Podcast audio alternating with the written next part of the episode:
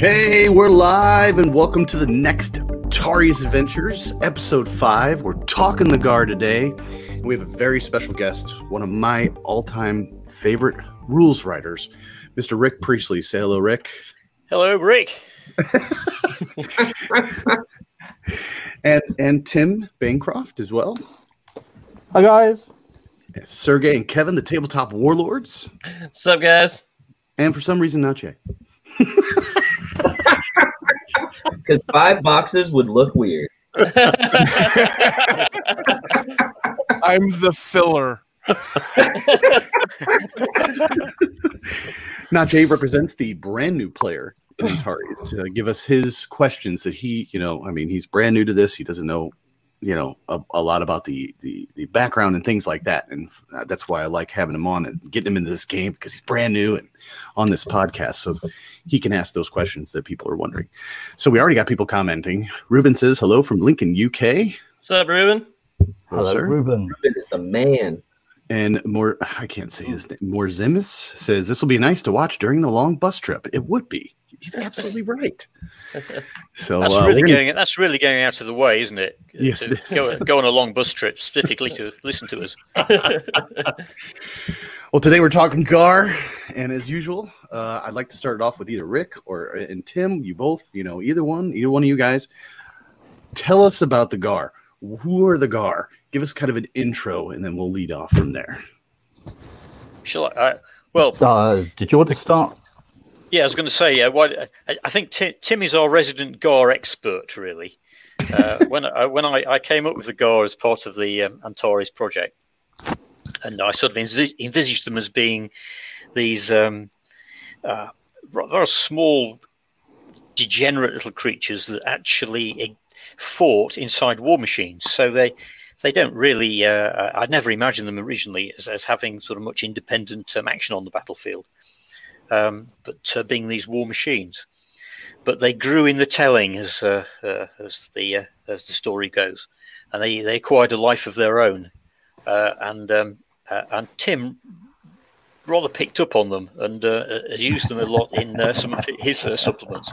So what Gar have now become is is, is a little bit more like one of the prime movers in the Antarean uh, uh, story, Fleshed out, isn't it? Yeah. fleshed out. Yeah. So I sh- so I think I should let Tim take up the story there.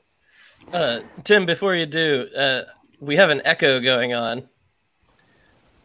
I don't think I've heard. Is it just is it just in my headphones? I think it's just, Just in your, in your head. Sergey. Hmm. It's okay. The Gar, You're it's, hallucinating again. it's that disruptor dice. You shouldn't draw it. Yeah. So, Yeah. so- Headphones? I think it's just in your head. Right. Um, what can we say? Here we go. Here is one of those war machines Gar was that the Gar used. That uh, you have to excuse my hands. They they uh, can get a little bit. Oops. There we go. That's one of the war machines. In that is a Gar, who is a very very small person. You can see them here in one of their other war machines, and they are actually chimeras. They were. Uh, it says here that the Gar did not evolve naturally. They were genetically engineered using a limited selection of segments of human pattern um, haplotype. Rick really studied the uh, genetics here Yeah, I did. together with numerous artificially constructed elements. And that almost certainly also includes, I don't know if you can hear me, see me still, guys. Yes, we Um, can. Good. But it still includes all the things to do with uh, combat and conflict, uh, obedience, um, tactical uh, imagination. So they're not stupid tactically, as well as basic things to do with mechanics and engineering. They, when they were created, though, is a bit of a mystery.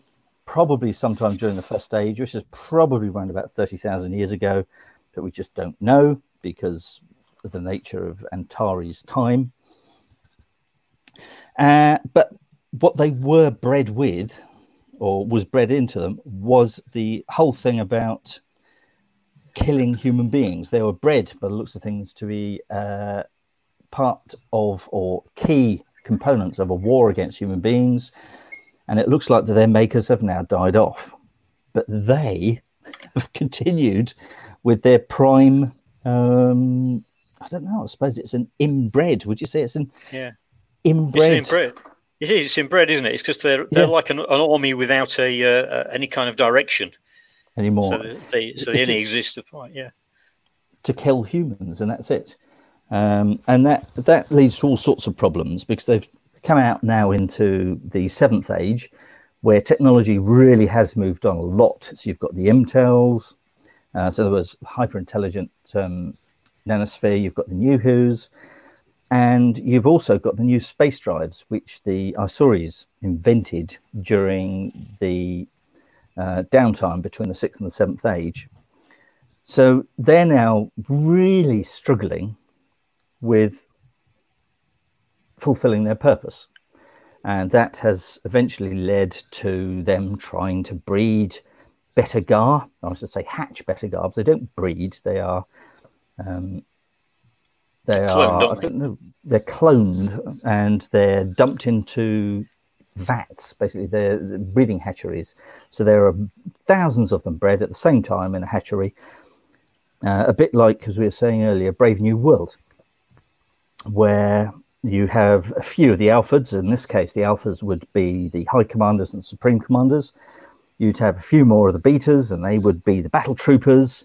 You'd have a few more of the gammas, and they would be the mechanics and the engineers. And then you'd have all the gar below them, who are just the people who, you know, look after waste systems, recycle metal, and that sort of stuff.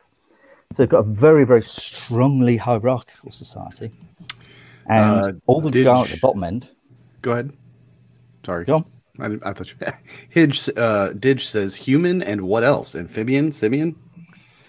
I would imagine that it's a real mix of uh, it's a real chimeric. They've they've got huge chimeric qualities, but there's also some purely artificially created strands of DNA in there as well. So, so that's it. So they're they're bred, they're cloned in hatcheries rather than actual bred, depending on which hatchery they go to and which nutrients put into the fluid, and who was used as the uh, template for the cloning depends on what sort of gar comes out at the end. And their attempts to improve themselves have come up with the uh, horribly dysfunctional Hatchery 1242, uh, which is an attempt by them to breed gars who gar who are better leaders than average, who could lead the gar into a new offensive against the horrendous humans. Yeah. The the great problem is imagination, isn't it? Because Yes. Gar, imagination was bred out of Gar at a very early stage, it being an unnecessary element in a soldier, definitely not wanted. Yeah. Um, but uh, they've discovered that um, in, in trying to um, in trying to breed a more sophisticated commander Gar, they've introduced that tiny strand of imagination into the gene line, which is a dangerous and unwelcome quality in anyone, and uh, particularly in Gar. I think we Yeah, have a so the- question for Rick. 1240 in that 1240 hatchery. I Did said Gars laugh? Yeah, I imagine they do. Probably- They probably enjoy knock knock jokes. I, I, I can imagine it uh, being, being a heavy feature of the well, long winter nights. What do you do? Knock knock, who's there? A human. Boom. Yes, exactly so. Well done. yeah. So uh, yeah, I think that's uh, that's that's the terrible thing, isn't it? And so with the uh, uh, uh, Gar developing a streak of imagination, uh, there's some Gar have just thought, wait a minute, things could be different. Mm. Things could be different. Oh, another terrible, terrible thing to think. Uh, and this has led to um, a whole strain of Gar rebels who've dared to be different. Yes, with I think in this program, did you want to focus on Gar Empire or and do Gar Rebels at a different time? Oh, we can do both if you like. I, it's w- Yeah, Whatever I you think like. at the moment it's very difficult to separate them all out because yeah. yeah. the rebels arose because of this imagination Rick's been talking about, all these Mhm. changes to the DNA. And then you've got the outcasts who are the splits from both of those who have been thrown out by the renegade Gar High Commander, Karg, who's a, a bit of a, a, a nasty example of this 1240 batch, uh, and his fellow broodmate, uh, Fartok, split off, saying, No, we're the proper Gar and we can do it better. But then Karg keeps throwing people out who don't agree with him. Which that Karg reminds me of something, actually. I don't know what that reminds me of. um, Beautiful. so, Oh yeah, it's one of my favorite models. It's definitely the most ridiculous model in all of entire space, which is why I like it so much. There we yeah, go. the um, the Gar. Is that Fartok? Sorry, I can't. That's uh, I can't Karg. Yeah, he's got, yeah, with his, with his slave entourage. Mhm. Yeah. Nope, Oh, that's Nope, me. that's just Sergey. Just Here we go. Yeah, yeah, yeah. I can see that's the one. Yes. Um, so Karg's trying to be a. Uh, I don't know what he's trying to be there. He's trying to be to come across as a really important human, um, dominating person. Except of course he's Well, he has ambitions to be the supreme commander, doesn't he? yes, He's, uh, he, which is which is another thing. Uh, Gar are not supposed to be individually ambitious. They're supposed to be. They're, they're supposed to subsume their personalities uh, in order to serve Gar. Yeah. But uh, K- Karg, being one of these chaps of imagination and no moral compass, uh, has has become this kind of self-serving Gar commander. yeah. And his actions are because he's got the ear of the supreme commander. Uh, his actions are now causing the empire to split up in some ways. You should say so. It's uh, it's a bit, yeah, a bit sad. Oh, we're still on Sergey. Yeah, I was like, uh, I don't know what to do. Did you see my discomfort rising? Like, the anxiety, Sergey. It was fantastic. So, so- so I've got a quick question. Oh, go for it. Go for it. Um, the, it sounds like the Gar are, as a whole, a, a less intelligent species than, say, the Concord. They- They're more, f- from another IP, they're more orcish than they are human when it comes to intelligence level. Yeah, It's I- like kind of a Hulk smash type of grr arg. I mean, they're smart enough to do space travel, but they're kludging crap together to, you know, get out there and hope they don't get blown out a door. Yeah, they, they don't Um, learn in the same way as uh, Yeah. as people do. They've, they've got they've got a lot of innate understanding, but um, they're not open minded. So it's a different sort of intelligence, really.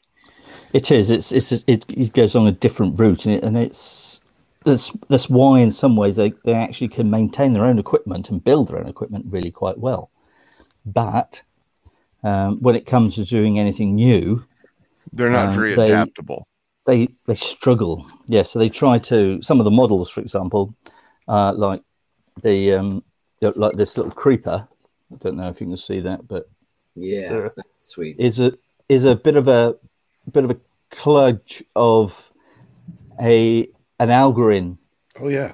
um, oh, I never noticed that. That's cool. creeper, uh, an Algoryn skimmer, and a whole bunch of Gar parts. Um, they they regard all other technology as beyond the pale anyway. But because it's physically really sickening, isn't it? yes, physically sickening, and humans are phy- physically sickening to them as well. So it's it's it, it makes life quite different. Different. It's it's not like we can look at um, somebody we don't like and think, okay, well they're shooting at me, I've got to shoot back. They'll just look at a human and without thinking about it, just shoot, and then think, oh, the guy didn't have a gun. uh, but it doesn't matter because it was it was human. It's it's it. I think intelligence, as Rick said, it is it's very difficult judging them by human strands of or human standards of intelligence. It's more like a space cunning. Yeah, base cunning probably is one way to look at it. Uh, tactical awareness is superb, I think, um, given given their tools, uh, but they just run forward using their suits, uh, or put the gar in their suits, plug them in, and just send them in. And their suits are really tough. They, I think you classed them as armored cars, didn't you? Really, Rick? Yeah, when I started, I was, I was thinking in terms of armored cars. They, um, they ended up in the starter set. Um, mm. It wasn't the original intention. It was just that they were the first plastic set that got made. Yeah. Um, so, uh, so um, uh, they ended up in the starter set. Uh, the, the, original idea was that we would have um, uh, Concord uh, and Isorians in the starter set. Hmm. But um, whoever was making the Isorians didn't make them fast enough. Uh, and it, it, didn't quite work out. So we, we were sort of pushed into that one. But yeah, I'm, I'm glad you did because yeah.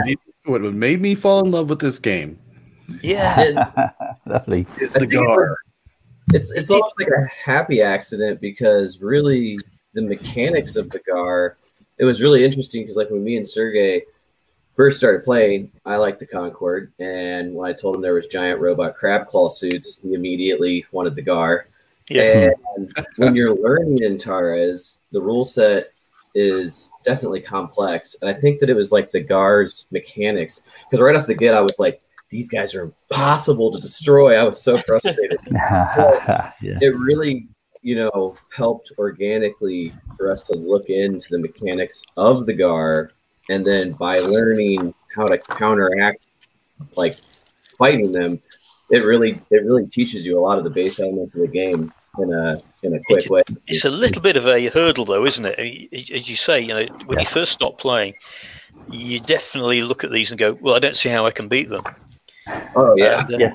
Mm-hmm. Uh, and, well, that, I'll never forget uh, when Sergey literally scooped my army out like an ice cream cone with just with just the Gar command crawler. It's literally like trundling around my back line, killing every unit. All my guys are just like, ah! ah! terrible. Yeah, it's a it's a really good uh, tutorial box. Like, so part of like video game design is you want people to encounter an obstacle that they can only defeat using a mechanic that they need to learn. And yeah. the only way to beat Gar is by pinning Gar out. So having a starter set that has a uh, an army that can split fire, which creates two pins a turn, versus an army that crumbles to two pins a turn being placed on them is a really good way to teach players the importance of pinning in Antares. That's kind of how we discovered it. We were just trying to kill each other, yeah. and then all of a sudden the the paradigm shifted when Kevin was like, "Oh, I can split fire and put three yeah. pins a turn on your gar, and now I win every time." It was a good. It yeah, was a really good teaching moment. Yeah. yeah. Excellent. Yes, well, uh, it can be. It's that whole the. Um, it is often the thing people say, "Oh, how do I beat Gar in the core box?" And then other people say, "What you need to do is this," and then you get the Gar player saying, "How do I beat the Concord?" exactly. That was exactly me. yeah, he went right to Isorian. Yeah. yeah. I think I think with some things, some things like the command crawler um, were a uh, were, were a lesson for us because the command crawler was almost impossible to kill because he had uh, the original leader rule, which meant he could re-roll all fails, mm. um, and that meant that all of a sudden the chance of inflicting anything on him went from one in a hundred to something like one in a thousand, which wasn't. Um, yeah, Kevin much, literally never killed fun. my command crawler before the uh, rules changed. yeah, yeah, yeah. Well, yeah, we can we can uh, we, we can bet, but um, that's but that's one of the things we've changed, and our vehicles don't get that. What they do is um, get a uh, effectively they get a reroll on the damage chart itself, and then they can choose the one they actually want. But that's so that that helps make something like the command crawler less effective, I suppose you could yeah. say. But it's still a hell of a beast because you can actually do all sorts of things with it uh, by using its command um, capabilities and its follow capabilities and you can get things like the command crawler. One of the combos, which I think John Harrington really likes with his GAR, is to use a command crawler really close to a um, a uh, one of these things. Who oh, yeah. my favorite vehicle in Antares. Yeah, which, which is the heavy heavy bombardment crawler. Uh, so he has one of the um, the command crawlers with the heavy bombardment crawlers, and he has a uh, munition scutter alongside it as well. Oh, So all of a sudden, you get the get the command crawler uh, shooting at you with its scourer cannon. Then you get the bombardment crawler launching its heavy bombardment uh, disruptor bombard against you, and its disruptor cannon going on, and the munition scutter with its stuff. And then you get the bombardment crawler promptly launching another salvo uh, of its uh, Mhm. heavy uh, bombard on you, and you have got a whole bunch of really nasty um, trouble coming your way uh, with just that first dice pulled out from the gar. and I can Long, imagine. long range too. Yeah, very long range, yeah. I And imagine potentially with a fire order shooting at different targets. Mhm. Yeah. I can imagine him in that crawler going, "Take that."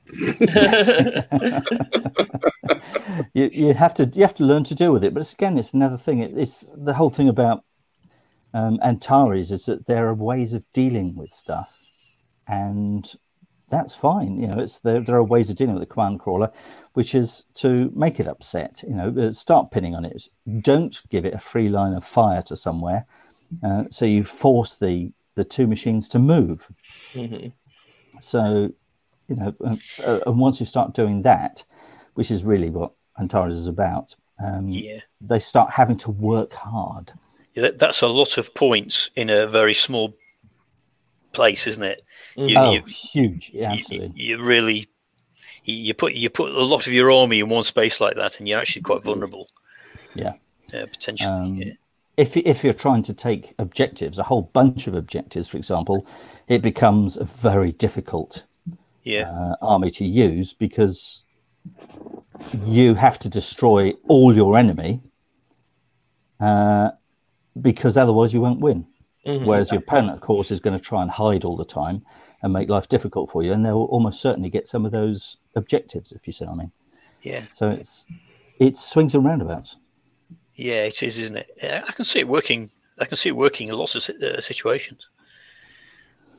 I should Yeah. forget one. Uh, Yeah, but but that's the whole point, isn't it? It- It's it's a a case of the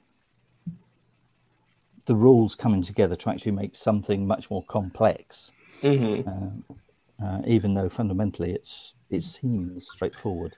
Also interesting to note that the Gar are the only people who can get good, uh, uh, aggressive armor 13 vehicles at 750 points, which is a, a Yeah. pretty interesting Hmm. mechanic because while you are spent like if you're getting a command crawler at 750 points, that is a big chunk of armor or a big chunk of points. Not a lot of people are taking like a battery of mag cannons at 750 points. So you don't have to worry too much about all the vehicle hate that you would see at 1000, 1250. Mhm. Uh, no, no, you don't. But you find what we found is that um, during the tournaments and that sort of stuff, people start taking along armor killing stuff, even at 750 or even quite young. Uh, some of you may know Dave Richardson, of course. He loves his mag cannon because even when it's not used against people like Gar, which is where it's best there, or other vehicles, other transports, it can be used as a sniper against almost any other units to inflict True. a pin and almost certainly a casualty. Uh, but against things like Gar suits, it's fantastic. But I find that um, there's another one of our other guys, Ant Sharman. He loves to take a Concord. He's a Concord player, a solid Concord player. He loves to take a D2 drone, give it a plasma cannon uh, and a batter shield and a spotter, and then hide it in the woods. Now, because it's not large, that means it is really well protected. It's hiding in woods. It's got a really boosted res, and he just uses it to snipe down Gar suits, which have got res 12. Uh, So when you've got a plasma plasma cannon firing against res 12 stuff, it takes it down to res 6, which starts making life difficult for the Gar. Yeah, that's uh, one of the things I like so much about uh, the list building processes in, in Antares is there are there are so many different threats that you have to take into consideration when you're making a list, particularly for like a tournament setting where you don't know your opponent. If your army does not have an answer to Gar, you will not do well. If your army does not have an answer to Gar rebels, you will not do well at like kind of the two extreme ends of the the the elites versus fodder spectrum. um, so it, when you're building a list, you you you cannot you cannot build an anti-gar list because then you'll lose to everybody else, and you cannot build an anti-infantry list because then you'll lose to gar. So it forces you to to build very balanced catch-all lists, which is I, I think really fun and interesting as a as a list builder. Well, will you see any gar rules or background changes in the second edition? Is Ruben's question? Wouldn't you like to know? Well, that's why he asked the question, Matt. Does it? And is it just Does me it- or is Tim gone sideways? Oh, he's sideways. Ah, Okay. Chris, I have no idea what you're talking about. Is that better? There, we you go. go. Okay, I might have to go upstairs because my phone keeps giving up. Um, I will go upstairs. I'll try and join you upstairs, all right? Because my phone is not doing very well. I'll leave the showing the things to everybody at the moment. okay. Um, Oh, we get a tour of Tim's house. Look.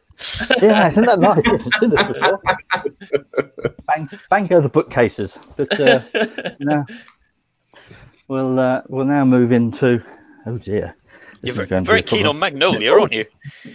Uh, so pale crim. The trouble is, it's such a dark house that we have to have light colours everywhere. Otherwise, we can't see anything. Which is um, Very a Concord. bit of a disappointment. anyway, so where, what were we saying? We were we were talk, talking about the Gar.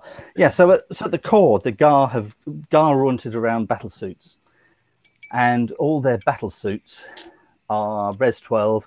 And they're either equipped with Scourer cannons, or they are equipped with uh, their assault claws. Uh, they're not they're not quite called the gouger guns and the, the plasma gouger claws, I think. and plasma claws, yeah. Uh, and the gouge guns and plasma claw, claws are um, effectively close combat weapons, and the rest are uh, long, medium range weapons, I should say, isn't it? Mm. And that's one another way, another thing you can actually destroy the Gar is by engaging them at longer longer ranges than they can actually engage you on. Hold on a minute, I'm going to transfer now, so I'll leave the studio.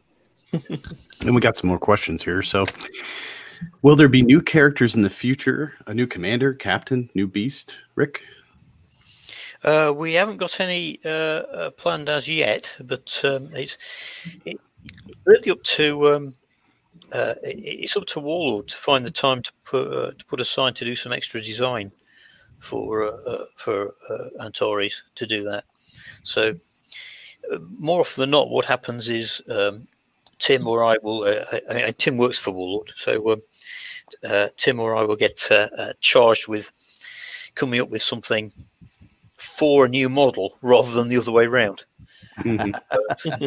Yes. So, so often we have to find it. Some, I mean, sometimes you know, there's we want to. They'll say something like, "We want to do something new with Freeborn," or, or it could be Gar or whatever. More likely to be Freeborn, and um, we, we kind of come up with something uh, to suit. But um, we've uh, the only times we get to do something new in terms of commanders or characters or whatever are where we're uh, do, uh, actually putting a supplement together, and then we have to negotiate because uh, it- it- there's only so much design time. Yeah. Uh, so uh, you know, if you want a if you want a, uh, a big spangly character, then uh, it'll take a bit longer and and so on. And so so sometimes it's um, uh, you know it's, we don't always get what we want. Uh, but uh, uh, so there's nothing on the table at the moment. Excellent. You can always get what you want, but sometimes you get what you need. yeah, that's what they say. Yeah, sometimes you just don't get either, which is that's a bit annoying, really. Smoot asks, "Is there an answer to Rebel Gar? Really, though? Is there an answer to Rebel Gar, really? um, Strike value. I Yeah. know, don't know. Well, They were really good. Although Oh, they okay. nerfed they nerfed the uh, the ability to take the weapons teams. Or I, I shouldn't say they. You guys nerfed the. Uh, Yeah.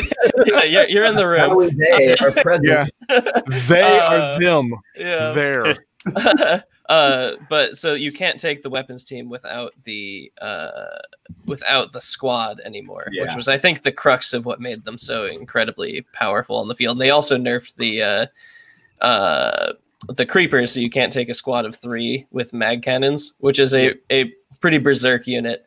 Um, so I, I think they're at a much more balanced level than they were. Granted, I don't have a ton of experience playing with them. Um, but yeah, I, th- I think they're more on the level. They also buffed some other stuff, like they buffed uh, Gar Empire's claws and and their melee capability, which uh, I, I thought was a really good change. I like the uh, the ability of they could possibly blow up on themselves. I, that has screwed me out of so many damn games. Well, that's that's the idea with the Gar is that they're um they're dir- they're old fashioned dirty technology. So it's Mhm. almost the antithesis of the Concord, where everything's very very sweet, you know, and the the average starship uses the same amount of uh, power as a hairdryer. Uh, but the Gar is completely the opposite. It's like they've got nuclear power stations on their backs and don't care. Uh, uh, Yes, there's, there's of the drive for radiation. There's a radiation link coming from your suit. Well, all the better to kill you then. Yes, it keeps you nice and warm, doesn't it? What? yes, yes, we- we don't have to have heaters inside. Yeah, absolutely. Yeah, no lights because I glow naturally. yes. No, it's- the that's best one Gar quote ever, right? I, I do have a oh, that keeps you warm, doesn't it? Oh, sorry. But the distortion technology. They, they it says in the fiction that battlefields can be like affected by the distortion technology, and I always, I always, I, I really want to make at some point Gar distortion themed terrain. And so when you say affect the battlefield, what what what, you, what was in your imagination? Uh, well, you, you you've got like sp- uh, the potential to have spatial distorting areas. So an area which can uh, which can shrink or expand, or, or or just collapse in on itself, taking everything with it. Um, not sure how you do that actually on tabletop. It would be quite difficult. You get those. I'll take you get those dinosaur sponges that you drop in. Yeah. yeah. Yeah, and it's, it's just like it sucks up like a cat's bottom. But that's, but that's why the that's why you get the distort dice though. That's that's there to represent that distortion roiling around the battlefield and actually causing some chaos to a unit so it dives to the ground to let this distortion roll around it and get out of the way. Yeah, yeah, and of course it's, it's a time distortion as well, isn't it? You can almost look at little, almost like uh, areas of the battlefield that speed up or slow down or whatever. It's, it's, it's distorting in that sense as well. And uh, yeah, I thought the distort dice was a good way of doing that. Yeah, it, I think it works really well, but then I would It's a really cool mechanic. I really liked the distort die. Yeah. Yeah, Yeah. I mean that that was the sort of mechanical idea that almost like drove the Gar. hmm Uh, so yeah, That's that's actually what initially uh, attracted me to the Gar. I was uh before playing Antares, uh, I, w- I played a lot of 40k, and I played uh Chaos Demons back before they were uh, uh much more much more aligned. So it was like a very RNG, like win big or lose kind of army that had like you know winds of magic blown all over the place. Um, so I I looked at the Gar as like kind of uh, the Antares equivalent of that, where it was like uh, an army that you had to deal with chaos factors, which I, I, I thought was fun as a transition. Yeah. well, that tends to be very me, I think. Um, I, d- I always think that when you're designing a game, y y human style armies tend to be the you, you know, all combined arms piece where uh, everything's fairly even, and you can have you can have armies based on troops which are intrinsically more powerful, which, which Gar are, but you have to put in something that balances that. You can't just have things which are more and more powerful. I think Games Workshop operates differently these days. Uh, yeah. Yeah, you, you can't have stuff that's you can have stuff that's slightly better, elite, but the minute you go better than elite, you have to have a balancing weakness, like Superman. You have to have your kryptonite. Mhm. There has to be something that balances it out, and that randomness is something which a lot of um, thoughtful competitive gamers really, really hate. Mm, yeah. So you put that in. but it's what but it's what makes the Gar so fun to play. You either win Mhm. big or you lose big. Yeah. Um, and but neither you nor your opponent know what's going to happen. Your opponents desperately trying to use all the proper tactics against them, and you can just almost do whatever you like. then, and then just let the dice roll. Yeah, I think it helps if you think a little bit, but, uh, but there's a, there is a, a chance element you can't necessarily do anything Mhm. about. Yeah. you, you can you can kind of allow for these things, can't you? But you you ultimately, if you get lucky or unlucky with the guy, yeah, you will go one way or the other, and you just have to live with that. Yeah, I mean, as, as you as we were talking about earlier, with the Gar just exploding, if you get a lucky hit and the Yeah. plasma reactor and you fell on a ten, um, and effectively you could get a chain reaction as this plasma reactor just explodes and causes all the other reactors potentially to overheat. Uh, and that that works really well, but it's and it's a fun moment. I mean, and who I Yeah. play sometimes has, has actually got a huge marker. He's got a huge pin marker, which he gives you as soon as one of your suits overheats and explodes. and it's, it's about Oh, five he- inches tall. He gives it to you, does he? He gives it to you. Says, "Oh no, use my marker. Use my Uh. pin marker." Oh, thank you very much. Yeah.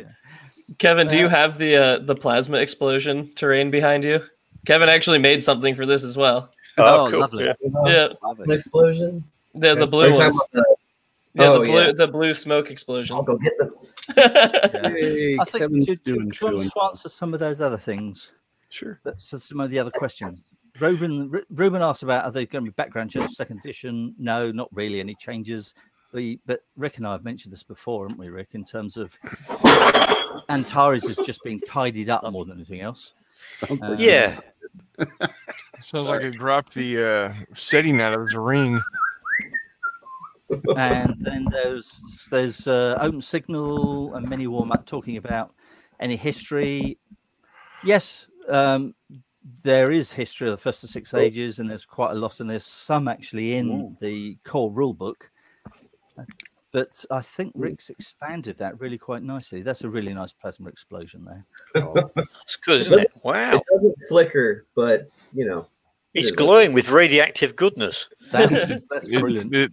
it, it looks movie like a uh, looks like an irradiated tribble. It I would be totally it? down for that. Is that what it looks like when Cookie Monster explodes? You're right. What else we got here? Uh, uh, Ruben, he's asking, would Gar and Vorl ally against panhumans? I don't think Gar would ally against anyone, w- with anyone really, would they? It's not not a Gar thing to do. No. Sounds like they wouldn't even ally with themselves if they didn't they- have they- to. I agree. Yeah. There's very They much. may- Spe- Yeah. yeah, sorry, they go may- Tim. I was, no, I was just I was just going to say, yeah, they wouldn't ally with themselves, but against Vorl, they may ha- sort of like have a, a mutual non-combat sort of like tacit agreement, but it wouldn't be a treaty or anything else like that. Yeah, would they would they care about the Vorl? Like if their if their programming is kill all humans, do they even like recognize the Vorl as anything that is something interesting to them? Yeah, we don't really know, actually, do we? We don't know what the Gar's relationship to the Vorl is. They may be a complete mystery. Hmm. Uh, Um, I don't think they've actually contacted the Vorl. Looking at the um, looking at the maps, the the Gar are actually way away from the Vorl, so they may look at the Vorl, but they will certainly wouldn't just react to them. They just treat them as something else in the universe, yet another thing. If you see what I mean. So yeah. The Gar have been around a long time, as have, as, ha, as have Vorl, in terms of the ages of Antares. So, you know, who knows? Um, In in the past, there might have been some relationship. Yeah. Uh, but we haven't we haven't done that. We haven't explored that at all. Well, I, I there's one part of the Gar that I absolutely love, and it's the reason why I take a whole bunch of outcasts if I can. And that is, if they fail in battle, they say, "Here, here's a crappy gun. Go run and die."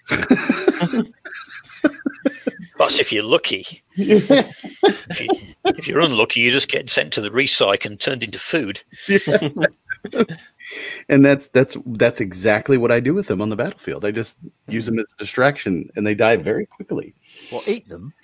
It is deceptive because we had a battle. I don't think we. I don't think we filmed it, Sergey. I think it was No, that a- was just a for fun battle.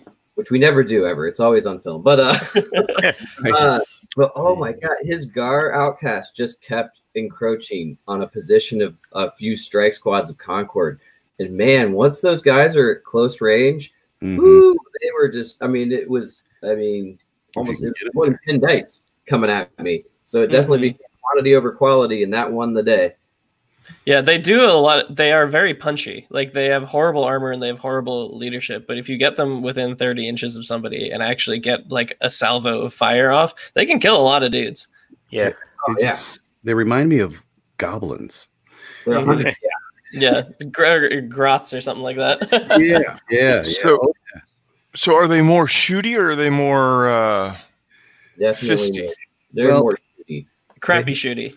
they, uh, they wear t-shirts uh, So they for, for armor. you, Jay, Oh, I was about to say, hey, I'm wearing a T-shirt. What do you mean? the, the distortion technology. So the GAR have access. A, a lot of the GAR, their weapons have many different firing modes, and the one that is Sergey's favorite because it is incredibly effective is is most of their units have some form of like a distortion bomb, and uh-huh. whereas normally attacks just add a single pin. All distortion weapons add two pins. So it's not necessarily that they're shooty, like Sergey said, in like the accurate sense. It's more of like the I have an arm full of radioactive bombs and I'm gonna set it to eleven.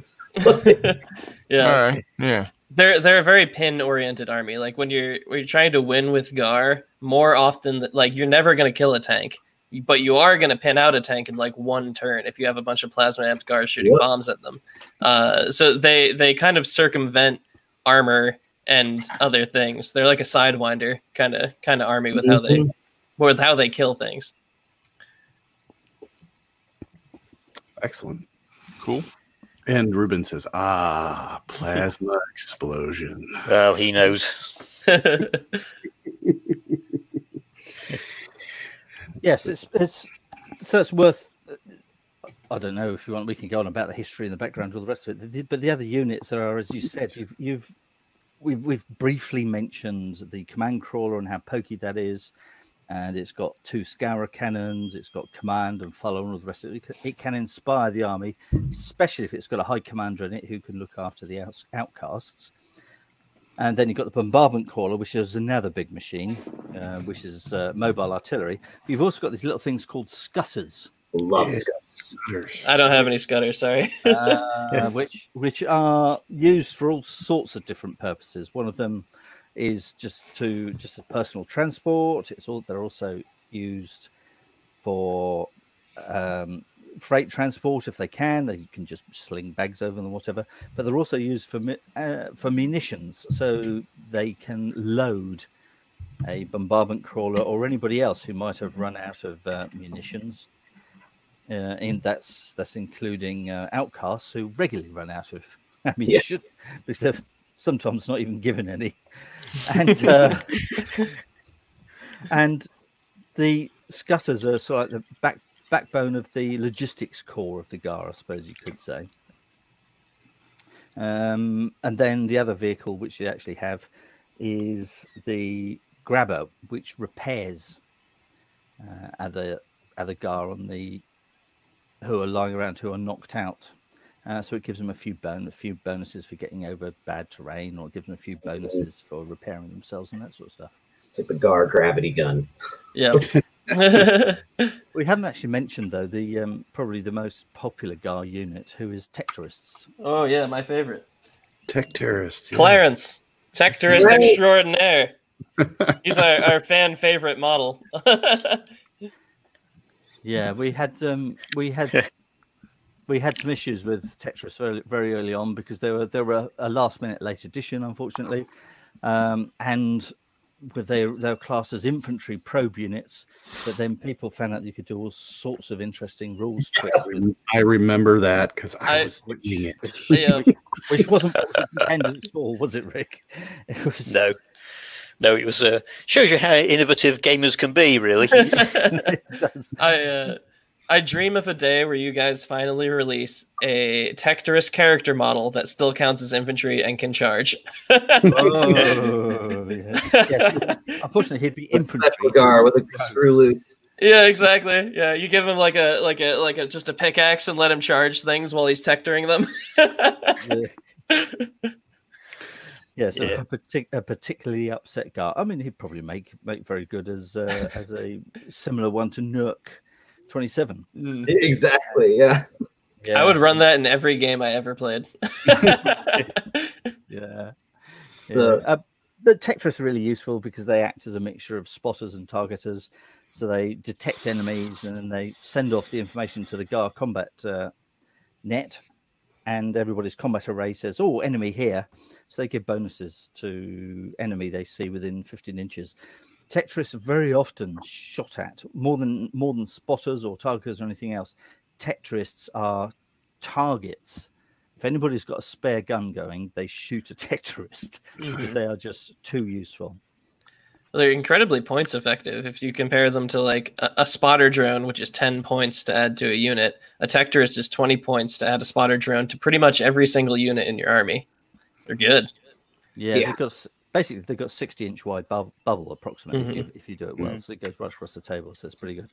Um, but of course, they are vulnerable because you, you know they're still ultimately over only res four, and whilst they're um, whilst they get a reroll on that, they're still only res four, which, which Yeah. if you do manage to shoot them, they uh, and they can't go down, of course. Uh, so if you do manage to shoot them, they are they're out the window. And then you get things like flitters and flitter bombs. Where did how did flitter bombs come into being, Rick? I think it's just someone suggested, wouldn't it be good if these exploded? So uh, Isn't that how all bombs came about? yes, they weren't bombs originally; they were just flitters. You see, they they, uh, they were they were like a a probe type unit. So um, yeah. there you go. Uh, and then we moved into the outcasts, which is probably the origin of many Warwats question, really about uh, about outcasts, uh, because outcasts just people uh, they're the people who just fell out of favor during our life. They did something wrong, or they broke a rule, or they weren't up to scratch. They just get given a Yes, lovely they gun. failed. Yeah, they failed. You That's have what I not love about- succeeded. Uh, go into battle, and then if you're lucky, uh, the uh, quartermaster remembers to give them a, uh, a couple of clips of ammunition on the way out out the door. um, so, So they- so they're they're great units as sort of like speed bumps, but they can really surprise people if, as the guy said, they, they get up close. Mhm. Uh, but then, then the next thing I think going on from that, I think you have to move on to the outcast rebels as an army because they are basically outcasts who got gathered together by Fartok, who's one of these 1240 leaders, these imaginative leaders. And he said, hmm, Tell you what, we're running short of uh, kit and uh, equipment. Why don't we just use some of the Algoryn kit and equipment and or Concord kit and equipment and merge it into our own use? Ooh, So the- the rebels were were born. That is an outcast slave master. Yes. Boo. and the uh, and the rebels were born, and the outcast rebels. I don't know if you've got any outcast rebels there. You just getting them. Uh. Ke- Kevin's got some in his background, yeah. yeah. Very well painted. We got. Oh, let me see if I can't. I'm jealous of Kevin's Gar scheme. I like it a lot. I made. I wanted them to be super irradiated, so they're green. Yeah. we got one with a, a mag gun. So it's the Algoryn. I'm having a hard time with the opposites here. There we go. Mag gun. We got plasma carbine, fresh from a dead Concord, no doubt. Actually, that's Algoryn. Thalgren carbine. Yeah. There we go. This one stole from Concord. The uh, Plasma lance. Yeah. plasma lance. The the Blackguard are so cool in that sense too, because even more so, freaking micro X launcher. They're armed to the teeth, and that's really cool about them is that they literally have access to like all the different guns in Antarean space, which is sweet. Yeah. The I mean they were meant as a horde army, weren't they, Rick? Yeah, uh, because What they're. Uh, uh, uh, if you if you if you think about it, the um, the the Gar Empire, the, the main Gar army, is uh, armored cars and really crappy infantry. And um, when we came to do the rebels, the idea was you just take away the armored cars, so you just have lots and lots of crappy infantry. Uh, so it sounds like Um, 1930s Spain. Yeah, a bit like that. it's a bit like a Russian army in some ways because uh, you know I, Yeah. have, I have- I have a Russian army for bolt action, and the um, and you, you get the uh, the penal battalions, don't you? Oh Uh, yeah. Which, which are When the Can you say that? Can you say that on on live shows? oh, penal battalion. You know? Oh, sure you can. I can't remember the Russian name for them. It'll come to me. Yeah, but uh, yes, the Gar, Gar are what you might call a horde army. As a, it's- Yeah, I mean these, and that's the. I think that's the background to Many Warmat's question, which, which was um, there was there was a way to game the Gar, uh, the Outcast Rebels, so that you could have something like a thousand point army with something like sixteen to twenty four dice, Mhm. and um, you could never beat it because half the dice could be off the table uh, in the form of weapon teams and the rest, so you could never break the army at all. But the rest was actually a really tough core. Yeah, But uh, but we've, as I said, the we've introduced some rules changes at the games days to say, you know, that's not the way Gar work. Work really. The idea was that for the Gar, they'd add a weapons team to a infantry, one of their rubbishy infantry units, to actually bolster up that infantry unit, at least give it a chance on the battlefield, not as a whole bunch of differently operating separate units, because I, I think that they'd all feel a little bit exposed. yeah. I I think that's one of those cases where we we were trying to accommodate the way the models were sold Mm, in the army lists. yeah. because and uh, and and that's so so we did them as separate entries. Um, and in retrospect, you you, you know you, you you face this problem with um, army lists, don't you? Sometimes you you want the army list to work as an army, but at the same time, you want somebody to be able to buy the thing. Otherwise, it's just a pain. Uh, uh, and, and I think that that's where we got caught a bit with that one, or rather, I did. yeah i mean it, it happens but the so so the idea is now that you can actually run with or try to encourage people to run with slightly larger units uh, but you don't get that huge break in order dice. I think which probably i think suits the outcasts uh, suits the gar mentality a bit better. You know there are lots of us swarming towards you rather than a few elite specialists unless those elite specialists are in the battle suits My son took a unit of salt, a unit of uh, um, regular battle suits, and then the rest were outcasts. He purposely made me buy three boxes of outcasts because he just wanted to run a ton of outcasts. And I'm like, oh, love it. no problem, buddy. I'll do that. Destroyed me. You know why? yeah But you then have to paint them all as well, don't you? So you know that's oh, the thing about these these sort of horde armies. You you you have to you have to develop a, a fast painting technique. yeah, Well, we learned how to do that last night. yeah, we did. Yeah, No, you know Um, why he destroyed you? Yeah, well, why? He has no soul. son- my son played one game with Not Jay, completely destroyed him. and, he, and ever he says, "You have no soul," and he, he dropped the mic and he was out of here. Oh, Nah, he's a good kid. I like him. I've been uh, he's been playing. Uh, I think his first experience was Rogue Trader. I think it was because I, I pulled out school 40k. Oh yeah, and then we uh, it was seventh edition or something like that. But uh, I've introduced him to every game since he was seven years old. right. So now he's better than me at. So he's like making a, a gar list as soon as he got here yesterday, and they're sitting laid out here behind me, and I'm like, "Wait a minute, you're taking two units of what? You're taking two four man units of battle suits?"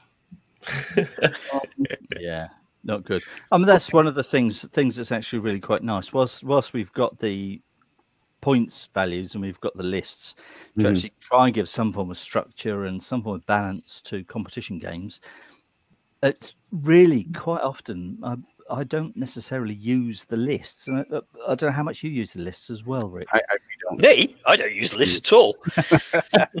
all points values as well as, as, as we well know.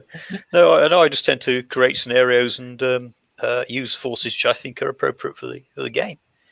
And I do that in every game. I don't use points values for anything. yeah, and it and it works in narrative games though, and that's one thing Yeah. which is really quite sort of games. You can't. I, I mostly play war games against the Perry twins. You can't get the Perrys to use an army list. I don't think they. uh, You, you ask them to add up points values, you'd be, uh, you'd, you'd be thrown out on your ear. No, absolutely not. No, I, I haven't used. Po- uh, I mean, I have to construct points value systems for games that I uh, publish because uh, people expect them. hmm But that's the only reason I do them. Well, not Jay and I both are very narrative and story driven um, uh, war gamers for sure. Yeah. And Yeah. I cannot. We, we use it as kind of like if we've never played the game before, we'll take a look at the point list right quick. Sure. But after that, we just take whatever we want. Mm. Yeah, I, I I think that's I think that's fair. If you play with an umpire as well, like a third party, which I, I would normally do in, in my normal gaming routines, usually somebody will put on a game Mhm. and that person won't necessarily play, or they'll take a very minor role or a third uh, or a third hand, as it were. Yeah. Oh, Um, yeah. I'm uh, familiar. I yeah. do that all the time. Yeah, Yeah, so it, it helps along a lot. Yeah, Kevin used to umpire Necromunda games all the time. yeah, exactly. Well, that way you, you could, the game tells a story, uh, and that becomes way more interesting than the actual rules themselves. The rules, ho- sort of, hopefully, if you've got them in your head, will disappear, and the thing Mhm. becomes a story, and that's uh, much more fun.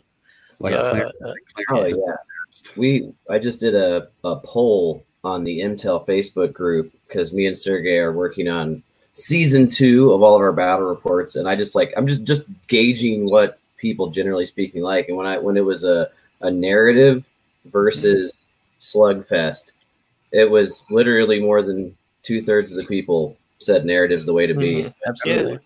It's funny, isn't it? Because when it comes down to um, actual competition or tournament style gaming, it is the other way around. Uh, and you know, as a games author, I- you have to kind of straddle both camps to some extent. Mhm. And, and with um, the new edition of Antares that uh, we, we we've been, I mean, Tim have been working on. I mean, Tim's done a fantastic job of putting together a whole new set of omnibus, which are a a benefit from the experience we've had running um, running campaigns and tournaments and competitions. Uh, but uh, it, it's not my it's not my favourite way of playing games. Uh, I can do it if pushed.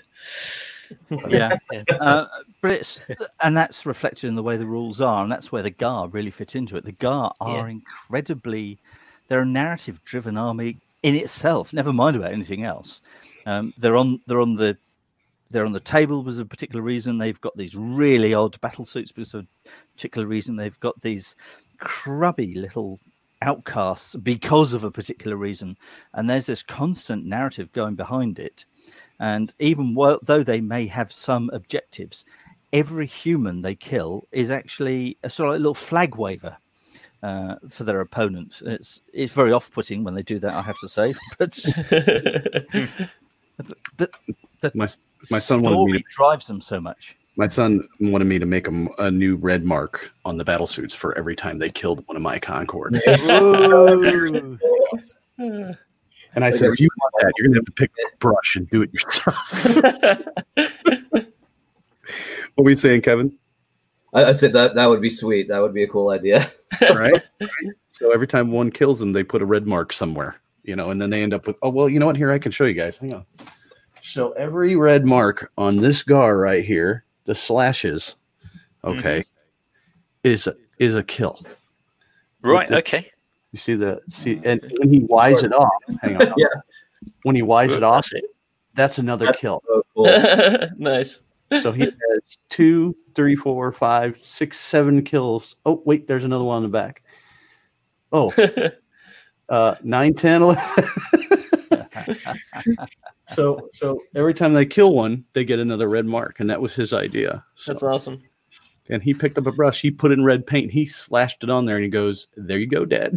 Mhm. That's what's up. I mean, it's, it's lovely seeing people do that to their Gar armies, and you can see people invent backgrounds for their Gar armies, invent their force commanders, and for rebels or empire or exiles, and it's it, for me, it's it's it, it- it's a great illustration that the game is working at that narrative level at which it works yeah. best. hmm But it was such a great idea to invent that story behind that batch of leaders and only describe a few because it really just it opens up hmm for you know everybody to invent their own quirky commander with some kind of you know human aspect to it that is like you know hmm not what someone else has done. It, it it's a it's a key uh, way when you're doing world building that you give a really good example of something, perhaps the one that most people will use, but then you open the door. Mm. So every example is an open door for you to invent something else in. You, don't define it absolutely. You open the door and provide the good example. Uh, uh, and it, it, so you can. It, I did the same thing with Space Marines many years ago. Mhm. I said, you know, there are a thousand chapters of Space Marines, and here are some. but you can invent your own. Oh yeah. Even like invent your own Gar. Even the Boromites. I, I don't want to dig into that, Yeah. but my, my Boromites, I, I mean, they're the cool cats, man. They have all this. cool cats, man. Yeah, they- forgot about that. they have all these beat up machines and and this uh, frag borer that I painted last night, Cool. You know, Let's have a it's all- heavily damaged, and you know, Yeah. I mean, you can see that on the Intel, you know, and and they're like, why replace it, man? That's work. That's this Boromite like clicking his fingers like Yeah. And I even have on order some, Yeah. ber- some berets to put on top of these guys. So we're, we're going to experiment with some berets. Yeah. Pete says, "Where's Rick?" How much? How much? This is I'm another- here. here's a question for you, Rick, if that's okay. How much was the um, something like the attack crawler driven really by the studio saying we want to do something cool with this, rather than a background to the, the um, attack crawler, I think uh, it was more a question of how can we make this model work more hard, wasn't it? Okay. Uh, uh, you know, it's like, well, if we do a crawler, can we do a conversion of the crawler? Hmm. A command crawler, attack crawler. So, we had to have something that fitted into that vehicle slot, crawler. Yeah. But then, how can we make iterations of it without? Um, so, so we had sales codes without um, uh, doing an awful lot of work. Right. Uh, so, uh, it tends to be it, it tends to be it, it, a bit like that uh, and then sometimes what will happen is the, the, sales guys will will say well we, we'd quite like we think there ought to be another uh, type of vehicle or uh, another type of troop type or some elite because it'll help us to sell such and such and you go really you think so okay and we end up having our arms twisted up our backs and we come up with things that um, uh, kind of extend the game out a little bit. So a lot of it is commercially driven, uh, but uh, you try and do your best with it, don't you? Mm, I mean, you you and I have both been sort of in that position a few times with the supplements. Uh, I think with the viri in particular. I mean, do you remember when we talked about the Virai? Uh, Yep. Initially, you and I we got together, and I said, "Right, well, we don't we, we know that the studio can only do so much work, so we'll create a, a very narrow range of viri. There'll only be like three basic types, you know." This. And then when they got the studio halfway through, got back to us and said, "Oh, we think there ought to be loads more," you know. so yes, there was only there were supposed to be very very few types of viri indeed, and then all of a sudden they just expanded with loads of different heads, uh, yeah, loads of loads of d- uh, different arms and whatever. And don't get me wrong, there's the the arms on those constructor Virais and the different So cool. variations they've got on them are I love them. fantastic. Yeah, they're awesome. Yes, well, it's great having the opportunity to be able to expand an idea, isn't it? Yeah. But nonetheless, it was a bit of a surprise. it, it was, and um, you then have to go obviously go back to the table and do a lot of playtesting to make sure things work. Yeah, well, that's the thing. If you conceive of something in one way, and then uh, s- you're halfway through, you've got it play tested, and it works all right, and then somebody comes back and says, "Yes, but we want more of it." Uh, you, you then you have to kind of like extend the idea out a little bit, and sometimes you don't get the opportunity to um, play test that so thoroughly. Uh, Yeah. such such is life. Um, but the good thing is that the army lists are online now, which is I think Oh, yeah. been a real saving grace and really helpful. Yeah, I think so. Yeah, I definitely. I, lo- I love the fact that they're updated so often as well. It's nice to have those little little balance patches. Yes, and we haven't done much this year, of course, but uh, that's, that's because of a um, of, of, of a certain little virus, isn't it? Yes, we nobody's done all that much this year. Yeah. No. Well, uh, we got 15 people watching. You guys, uh, pop your questions in there for Rick and Tim, and uh, anything Antares. This doesn't have to be Gar. We can, you know, we can answer other things Okay, as well. I got a question for Rick. Go for it. What was the impetus to creating the Gates of Antares? Yeah, uh, it, it's uh, yeah. Thanks for that. Uh, The um, thing was, I I I really played a lot of science fiction games when I was uh, in my teens, late teens, and fantasy, and the two mixed up quite uh, quite a lot. Um, and when I uh, when I got out of college, and I, I did a degree in archaeology, so obviously I was unemployable. of like my geography degree. yeah, it'd be like that. Ru- Ruben, if he's still there, will will understand. He's a Ruben's an archaeologist, um, and um, so I uh, I was sort of stuck for um, uh, earning a living. So I started an I started a sculptor actually. I started sculpting figures, but uh, eventually that was uh, uh, that failed. So. Um, I I say failed. I, I made lots of figures, but I didn't make very much money. So um, I, uh, uh, uh, I I basically got a job at um, at uh, Citadel, uh, which was very right on my doorstep actually, and I knew I knew the people there. Um, and very quickly, you know, I got into the whole Warhammer thing, and then we developed 40k. Well, having having done the science fiction version of Warhammer, i.e., 40k, in 1987, we then exploited the bejesus out of that for another 25 years. So I never, so I never got another chance to do anything else with science fiction because you, you go, oh, let's do another game that isn't 40k. No, You know, it was never going to happen, was it? I mean, to some extent, Necromunda uh, was, was was that, but um, Best game ever. Yeah, that was me and Yeah. Kevin's. That was that was our love was Necromunda. well, Necromunda is basically a, a Wild West game. It, it's, Yeah. Yeah. it's, It's it's, awesome. It's, it's a Wild West in space game, really. yeah. Um, You Rick. yeah, yeah, yeah. Well, um, uh, so when I when I got um, uh, when I when I left Games Workshop, I thought, you know what, um, uh, it, wouldn't it be great if I actually got an opportunity to do another uh, to, to scratch that particular itch? That is that science, something different with with science fiction, and it had to be everything that Warhammer wasn't. Thank God. It is. I Yeah. mean, it's Well, every- I mean, I, I mean, because because I'd done Warhammer 40k, Yeah. I'd been through that whole, you know, it's demons in space. It's it's kind of uh, it, it's it's black magic and sorcery is real. You know, it's kind of it's it's it's a, a demon driven gothic universe. Um, uh, and I just didn't want to do anything again. I think if I'd done something like that again, it would have been way way more successful commercially. But um, I, I just couldn't bring myself to do it. It was uh, uh, uh, no way I was going to put myself through that particular ringer again. Mhm. So, um, uh, uh, so, so I, I kind of started rereading a lot of um, old science fiction, uh, more, more, more technically driven science fiction, and I discovered some new modern uh, authors, or ones that I'd, I'd uh, previously missed. And Tim's Tim put me onto a few, which I've I've, uh, I've read, um, and it, it and, and I kind of developed the idea of doing something that was much more of um, a technical, hard, hard.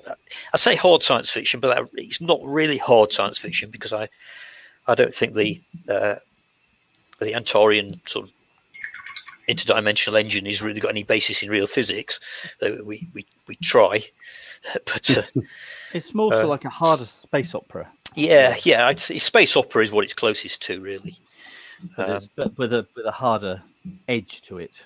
Yeah, slightly more modern edge than the, the classic sort of E. Doc Smith space opera, for example. Mm, oh yeah, Uh, I read a lot of Piers Anthony, and Yeah, it reminds me of Piers Anthony quite a bit as far as you know his science fiction and stuff like that. yeah, There's Yeah. Well, I, I, I can directly attribute what I am doing right now to you, Rick. It's your fault. sorry. Not- Sorry, 19 not Jay. Cr- Christmas of 1988, my brother uh, asked for and received uh, the Rogue Trader book, uh, box of uh, the RB Zero One, uh, Yeah, Space Beaky Marines. And uh, the three box or, or the three uh, uh, Rhino box, um, and uh, just a fistful of lead space pirates, and that that sent us careening down the gaming pathway. We we dabbled a little. We we you know dipped our foot in uh, earlier than that, but yeah, '88 was uh, the watershed moment, and here I am with literally.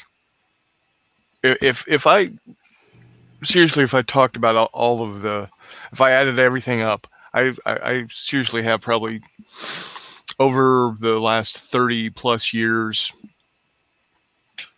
$25,000 worth of gaming stuff that I still have. I, I don't sell anything. I Yeah. don't trade anything. I don't give anything away. You I- it. Uh, yeah, I, I, yep. Buried in plastic. I do the same thing. I uh, Storage unit hoarding. Right. Well, an I'll- entire basement full, and, and not only is my stuff here, but my brother's stuff is here. this is all those. Yeah, yeah. Well, I'll tell you. You know what the last thing I painted was? Some Hinchliffe holy mackerel! Wow. wag, um, ox carts that I obtained probably 45 years ago and never got around to painting. so, Oh, and I painted, we We got we lot we, of s- questions here too. Go ahead. we s- we still have uh, some of those original um, space pirates unpainted. I Just never got around to it. yeah, I've got I've, I've painted a lot of things. Um, so somebody, oh yeah, uh, Morzimus was asking if it was true if I couldn't make a science fiction game after leaving Games Workshop. Uh, uh, for for a year, it was actually a year when I left Games Workshop. I I was um, I, I couldn't work commercially um, in anything that was comparable or deemed competition for a year. That was um, that was just that was just yes that that was uh, a part of my contract. So I didn't. Uh, but uh, says Antares seems to be more of Star Wars, Star Trek, Battlestar Galactica kind of feel. True sci-fi. yeah, I'll say it's true sci-fi. Um, not sure about all those other things. Uh, I find Uh, more sci-fi than 40k myself. yeah, yeah, it, it, it, it certainly is. I mean, 40, 40k isn't science fiction. It, it's a, it's really a fan. It, it's really a sort of fantasy in space, or or a sort of grand vision of a fantasy universe. Space fantasy, really. yeah. It is well. It's got yeah. It's because it's got that whole chaos thing going off, uh, which is um, a, a kind of parallel spiritual world. So it's uh, yeah. It, it, it's it's not, and it's deliberately that. You know, it was it was Mm. um, yeah, and it, it kind of works. It, Done very well. it's done all right for a Games Workshop. They seem to be still flogging it. Yeah, it's you know, I think it's just a fad. I think, you're probably right. I can't see it lasting. Have you seen their share? Have you seen the Games Workshop share price? It's ridiculous. Gone through the roof, yeah. Sixteen hundred pound gorilla in the room. Yeah, yeah, absolutely. Pete F. Hamilton, his series of books were very Antarean Concord. So I'd Who? Throw that up. Pete, Pete F. Hamilton. Oh, I don't know. I don't know of that uh, author. Man, I love the 80s sci-fi opera vibe. Gates. And Yeah, well, Pete- that's not that's not deliberate. That's just me.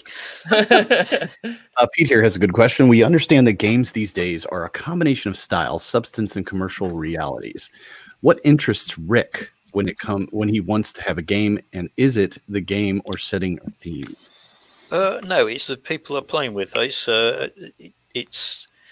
I tend to develop games around um, people I know. So you know, it's, it's the enthusiasms of my friends that tend to um, of fire me up, uh, and because I like designing games, it, it's it, it's kind of my thing.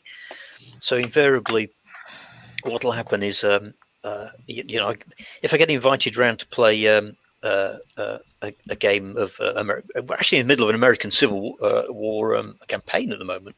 We've been in the middle of it since this lockdown started, which is a uh, it's a sort of a recreation of uh, Gettysburg, uh, uh, the whole sort of Gettysburg campaign.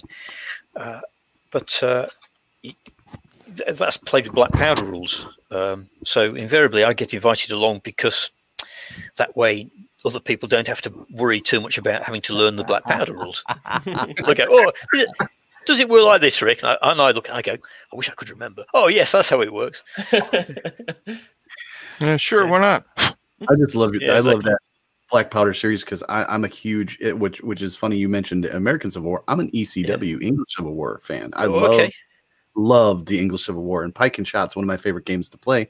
I've played other ones, but it just doesn't have the mass of miniatures in the other games like Pike and Shot does. Um, just reeling that back to Antares.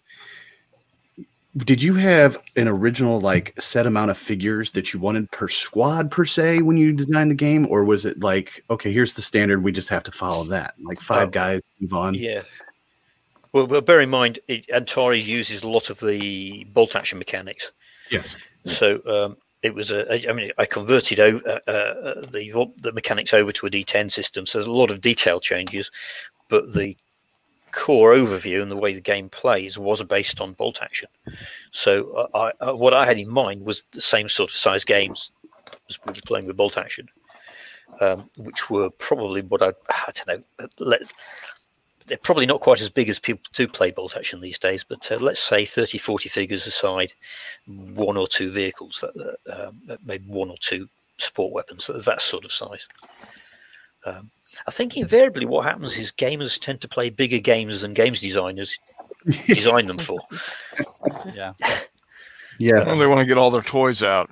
Yeah, Yeah, it with toys? out, yeah. Exactly. That is, that is so true. Not Jay. You want to? You, you came over to play Antares for the first time with Todd and uh, your brother. Not not Jay. How many how many armies were on the table? We, we had four armies, and I think they were at least a thousand points each. How big is this table? oh, it's uh here. I'll show you. I'll switch the camera. it's uh, like a black powder style it's, size it- table. it- it's Ooh, oh, about good. thirteen uh, hectares. Let me get my camera switched to the table here. All right. As you can see right here, uh, if I can move the camera, that is the table right there. That's a fair size, isn't it? This is uh, two four by sixes put together. So Yeah, yeah. six by eight. Yeah. And then a a nice little fantasy tower I built over here. I have some not Stonehenge Stonehenge here. Oh yeah, quite realistic, isn't it? Foam hinge. Oh, I call it Lonehenge actually. Uh, but a little little sacrificial tower. It's got these three ladies that I don't want to show up close because We don't want to, we don't frighten folk.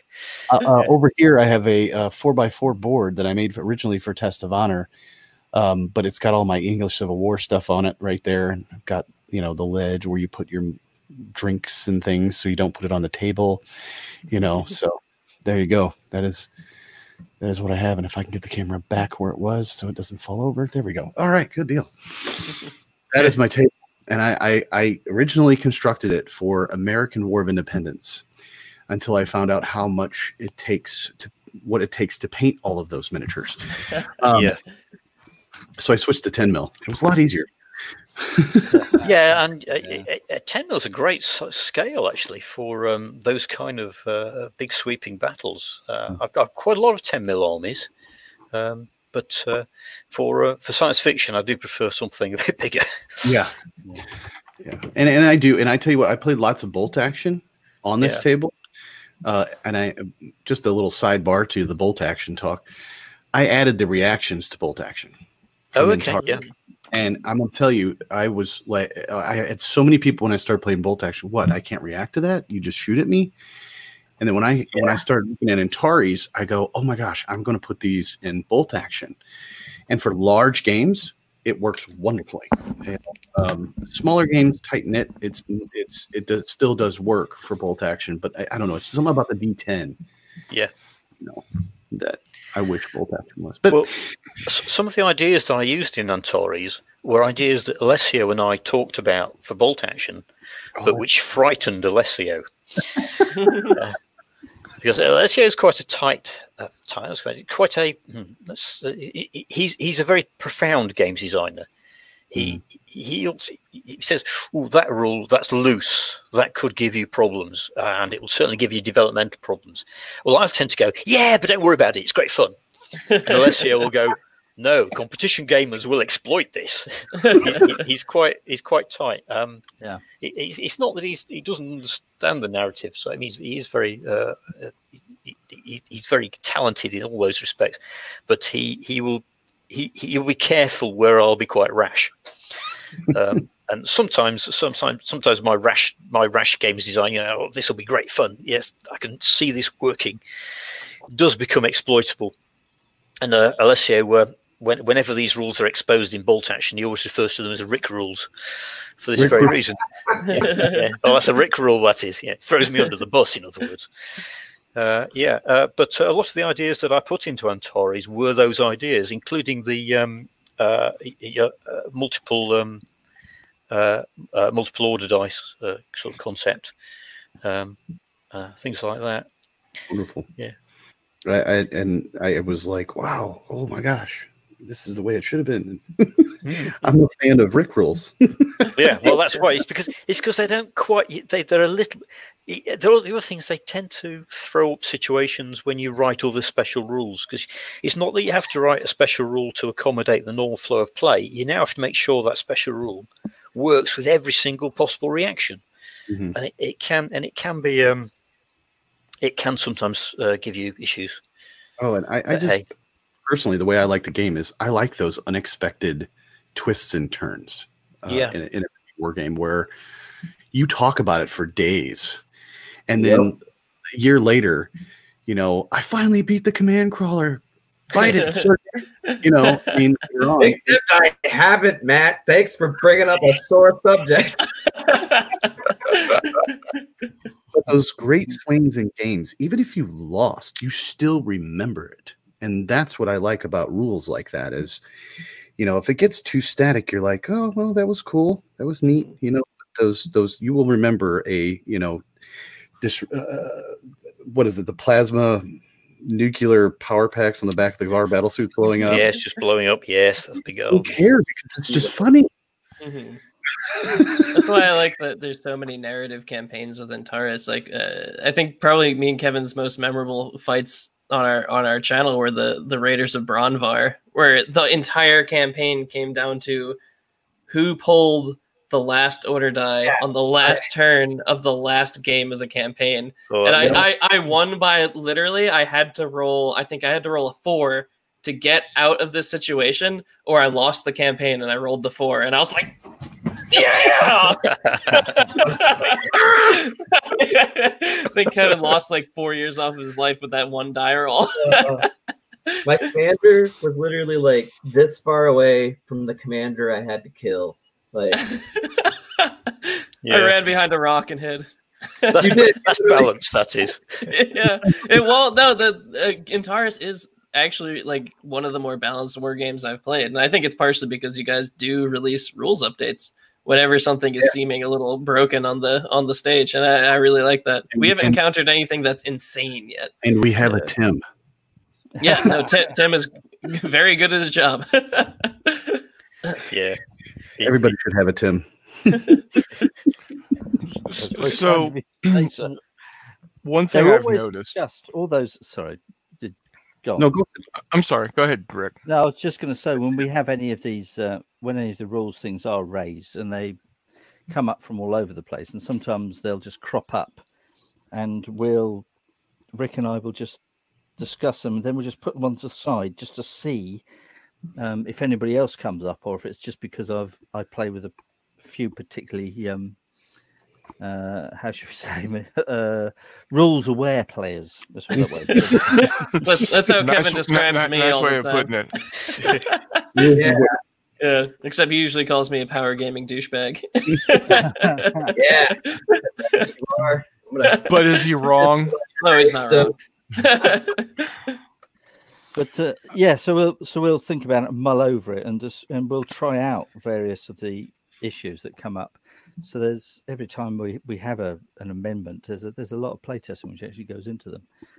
Oh um, yeah. which works, and I think it's really great that Warlord actually quite happy with us um, publishing these free rules amendments, that's really helped keep the rules alive. I think It has. It's actually it's, it's, it's important to get amendments right because the worst thing that can happen is when, as a rules writer, you think you've written something that's perfect, so your child is totally entirely perfect, and somebody points out there's a mistake or something's exploitable or it's plain wrong. And it's very easy to panic and go, "Oh my God, what horrible blemish is this? Let's put it," uh, and just publish something that is a, a patch rule or something without necessarily following through the implications. Um, it's, the best thing is just to sort of step back and go, yeah, okay, let's just take that on board and let- let's think about it.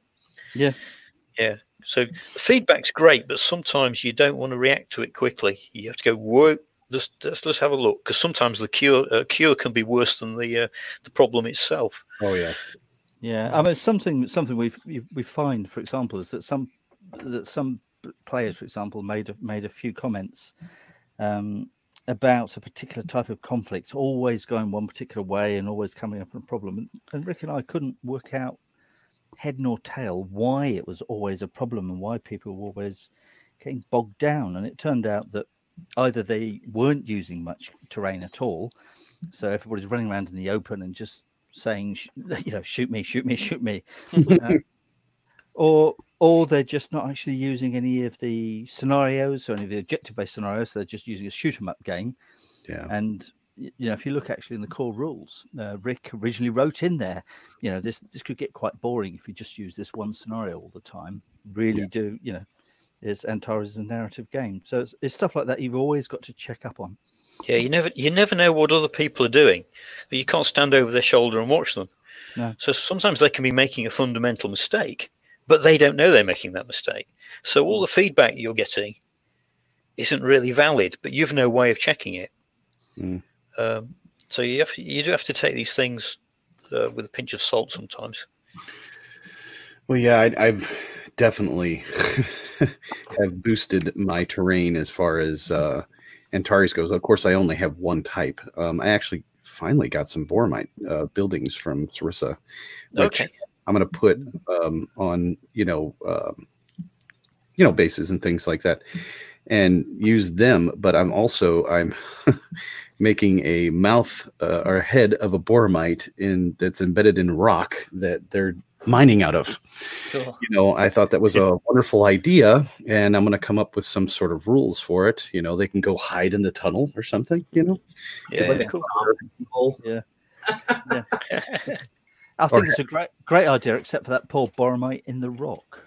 yeah. well, it's very large bor- Boromite. It's uh, you know, the cool cat supreme uh, that uh, grew to be 70 meters tall. There you go. And um, yeah, me and Kevin have uh, actually we we've adopted this rule to every single war game that we play. Um, is that we we don't do the setup where like you place a piece of terrain, I place a piece of terrain. We set up the table beforehand and we make it mirrored. So Yeah.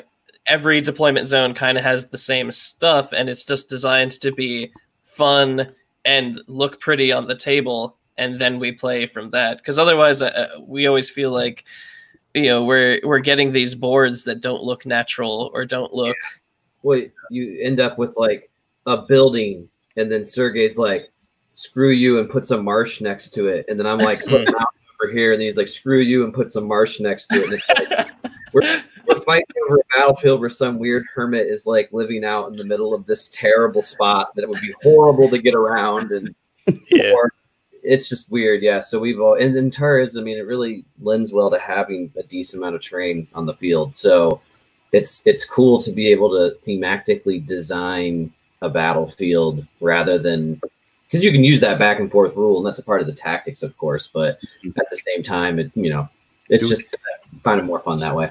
Mhm. we like a narrative board a competitive game and a narrative board Yeah, Yeah, it's it's. Um, I think I think actually building this the terrain and the uh, uh, the scene you're going to play over is almost like the, the key thing in any war game. It's much more. It's why I hate to see those games where you've just got you know there's somebody's plonked down uh, the uh, the building, somebody's plonked down the marsh next to it. I'm looking at you, Sergi. Uh, and someone someone's looking, uh, yeah, someone's plonked down another thing. It's, it's just they just looks like this. Almost, it's been scattered all over randomly, rather Yeah. than it actually being a place that could have existed. Um, Mhm. uh, and, I, and I'm quite lucky really in that most of the people, you know, all the people I play are um, really great scenic modelers. Uh, I mean, me not so much, but I've got a fairly uh, uh, a fairly good setup. Um, but um, y- you know, I think the, the the people I play they put more into the look of the tables than they do uh, the game, the actual gameplay in many ways. Uh, Oh yeah. Hmm. I'm- I think I'm that's there. important. It helps with your immersion. Yeah. Oh, yeah. That's Well, one we thing. We we Jay and I have had a, a, the ramble on this one time is the story and the immersion into the game, and it's important to a point. Uh, if you take too much time, like you were saying, worrying about what the terrain looks like on the table, you're not so much worrying about the gameplay or the game you're playing. Um, so we I take it to a point where I create around ten pieces you know, one's got to be something rock, one's got to be something water, and the rest can be whatever. And I like those narrative pieces that okay, I, I you remember I don't know if you guys saw it, but I, I created I 3D printed these big lotus looking scary plants, and then I painted them up and put them in a water piece, and you know it's a narrative terrain. I think I have it right here. I can show it to you guys. Yeah, you get too close to it, you have to roll dice to see if you get eaten. Yeah, that's it. That's it. That's all it is. Yeah. You know, it's a simple rule. A simple rule. I just said, okay, these these are man or other eating plants that just uh, you know gobble up organic or metal or anything. It doesn't matter. And they're sitting in a little pond. It's actually buried in my underneath my table right now. I, I should have grabbed it out, but Uh, never mind. simple rule. Uh, you know, Yeah, if yeah. you roll one one to five, you know, uh, nothing happens. But, You're but all- it's that it's that classic sort of almost a Star Trek or um, a voice to the bottom of the sea kind of scenario, isn't it? If you go too too near the that, that strange looking plant, it's going to squirt you with something unpleasant, which will dissolve you or take your brain over or something, send you to Yep. sleep. Well, I I I have so many Concord because I bought like four starter sets when this first came out, thinking, oh, hey, you know, I I need four because that's going to be enough miniatures to do this. Well, Yeah. uh, I had enough for probably about ten people to play, but I took some of the Concord and I put them in little messed up positions, some green stuff, and uh, you all you can see is two feet coming out of the center center plant, uh, and that terrain piece of Concord legs, and then and then there's some Algoryn legs coming out, or Al, uh, he's he's got his hand straight up, the Algoryn hand straight up, like help me, you know, in another one. So, you know, it's it mine's very story for sure. I'm absolutely going to unabashedly copy you. That's a great idea. I just thought about it. I was like, that hand is perfect. And, and Kevin, I'll even send you a picture of it, man, so you can kind of Oh, get an idea. And it's just No, a, it's just a oh, sorry. No, you're good. It's just a big piece of MDF, and you put that out in the middle, and it's orange blossoms and these big giant orange blossoms, and you see these two little guys. One of them saying "Help!" you know No, I've been designing um, me and Sergey's uh, setting the the arboreal moon of Omega Viridi. I've been I love terrain so much that I I kind of uh, have been trying to expand on the list of terrain in the core rulebook. Um, and then I'm trying to also create a random generator. I love Necromunda, Rick, best game ever. but uh, a lot of my ideas came from Really? of uh, it's fantastic. Um, yeah, me and Kevin play so much Necromunda. I love it. Um, but I, I'm trying to make like a random generated role for each basic area terrain. Like if you got a forest, but then it might contain, you know, such and such poison plant, or I think I chamele- chameleon ferns, so it's harder to see your tree. But like just a bunch of stuff like that because I love Yeah. that aspect of terrain. Yeah, I think I did go a bit overboard when I did the terrain originally in uh, uh, Antares. I don't Um, think so at all. Yeah. I, I love the terrain in Antares. Yeah, But that's, no, the, that's that's the thing. That's the feedback we've got there. You've got people who sit there and say you went overboard, but you've got another load of people who say, "Oh, yeah, but you've got so much different terrain; it's superb." Mm-hmm. And that's something we had to bear in mind, of course, when doing version two, is to try and cope with both sets of Yeah. uh, opinions. Well, we just represented it, didn't we? We ended up pre- presenting a more um, uh, accessible version throughout Yeah. the core rules, and then putting all the uh, uh, but all all the detail back in in a, in a uh, separate section. Yeah. So you've kind of got both. You, you got you, you can play a slightly more accessible version of the game with the core tr- with the core uh, terrain types, And that or just brings go me- completely mad. brings me to uh, Ruben here. He says, "Tim, Rick, please let us know something about Antares second edition." Oh, I just have, just have, I just have. Yes. Yeah. Oh man, uh, great answer. It's the people. I think that was a reference to what we were talking. Uh, Mini Warmount says, "When is the release of Sword and Cipher Book?" I don't know what that's. I don't know what that is. That's a Is that the- uh, another piece of fiction that I am going through at the moment. Uh, Brandon sent it over to me. Brandon from Zmok sent it over to me to have a look through, and I have gone through it and made a whole load of comments. And it's now being rewritten, and it will be represented to me to go through and comment on again to say either yes, this is Antares, or what universe is this in? That sort of stuff. So. Uh, And I So- believe he did.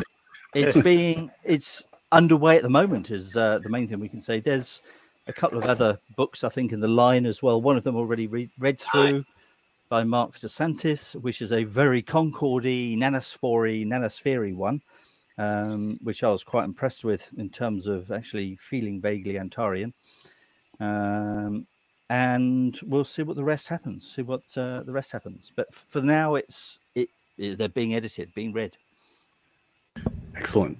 Uh, Didge says, "Back to Gar, the transport dropper this year." Uh, Nope. Never, I think. No, Probably. yeah, no sign of it. Good answer. It's a thing of nightmares.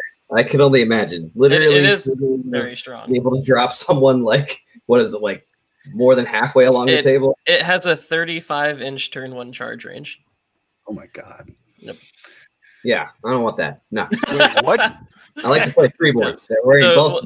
yeah, so if you amplify it, it, it advances three times, which gives you 15 inches. Then you have a amped uh, Gar assault troop inside of it, uh, which then runs twice. So it advances 15, then runs 20, and uh, uh, shoots you three times. So you put three pins on something and charge them from 35 inches away. Yes, yes. What was it? What was it? Not Jay was saying about you being a, do- a rules was that? exploiting type. No, yeah, Yeah, that that, yeah. that would be me. yeah. Uh, I- I think we, we came up with the drop because there was a need for a um, uh, a, a way of actually deploying from uh, from orbit, but um, the uh, studio kind of missed their slot with it, and they've shown no inclination to get back to it. I think it gave them real problems in design. They they were trying to figure out how to make it work. Yeah. Uh, uh, and in the end, we looked at it and we thought, you know, this is going to be really expensive to make, uh, difficult, time consuming to make, and actually, we'd sooner have other things. Yeah. Yeah. And as you've pointed out, it's actually quite liable to be easily um, exploited, Exploited as well. Yeah. Um, which If Sergey can, he will. Uh, yeah, that's what I like about wargame. I like I like the thought experiment of of creating lists. You know, I, I came from from war game uh, to wargaming from like being a, a trading card player. So that's like you know, I was Yeah, I was a deck builder. So now I'm a list You're- builder. You're just digging. You're just digging yourself into a hole here, aren't you? yeah, yeah, yeah, it is what it is. It's who I am. I knew there wasn't there was something I didn't like about you, Sergey. If there's if, if, if the situation is it's like Sergey, now your unit can run out from cover where it's perfectly safe and have a battle to the death, or you can go down and win the game. And he's like, uh, I'm going down. Oh, every time. no. Of course I am. no. Like, I will- don't see neither. I will I will eat the dirt and take that win with shame. Now, is the command crawler the Black Horse of Death or the Bombardment Crawler? Oh, Uh, can, can they be twin black horses? I, I don't even understand. I don't understand the question. It, it, this the combination. It's the combination. That's the real Black Horse of Death, Mhm. not He one named nor two. It's the Black Horse of Death reference. I don't get. Uh, it's from our battle reports, Rick. Uh, I oh, is it okay? Sorry. yeah, Kevin PTSD. keeps screaming it at me. Yeah.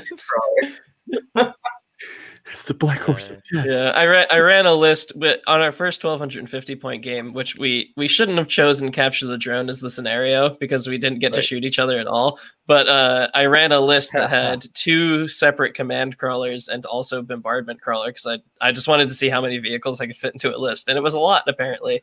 Uh, and yeah, it was it was insane. It's, it's funny because you don't look evil. right? Uh, What Take have you not seen his hair? I was just saying, like, He's got this funny cap on. I can't tell what's going on. What can I? I love Gorilla Glue. It's the best glue brand. He has these two horns underneath. That's why it's so. exactly. Yeah, fair enough. So, uh, will there be a city fight expansion? Most of our clubs' sci-fi terrain is small house and such. the um, closest thing we've got to city fight expansion is drone scourge Mhm. um, but that was that was Mhm. built for fighting inside spaceships or the huge arcologies which are you know, quite common and throughout and around Antarean space uh, in terms of fighting through little buildings and that sort of stuff no there's there's no book And then where Um, the like demolisher rule came in. I think it's it's our destruction rule. The Skirt, yeah blow up Drone walls scourge. and things. Oh, breaching, breaching. Yeah. Yeah. To be fair, drone, drone scourge has got a lot of the rules in that you would use in in, in that kind of situation, sort of interurban combat or uh, uh, Yeah. fighting within a building, isn't it? yeah absolutely yeah Get that and be imaginative, guys. Amen. Yeah. Breaching weapons are very cool. There. I've almost finished the screw. Sitting here. right th- is that th- it have we finished sir? Oh, maybe. I think. Is there anything? Any other questions you have, Nache? Being a noob about the car?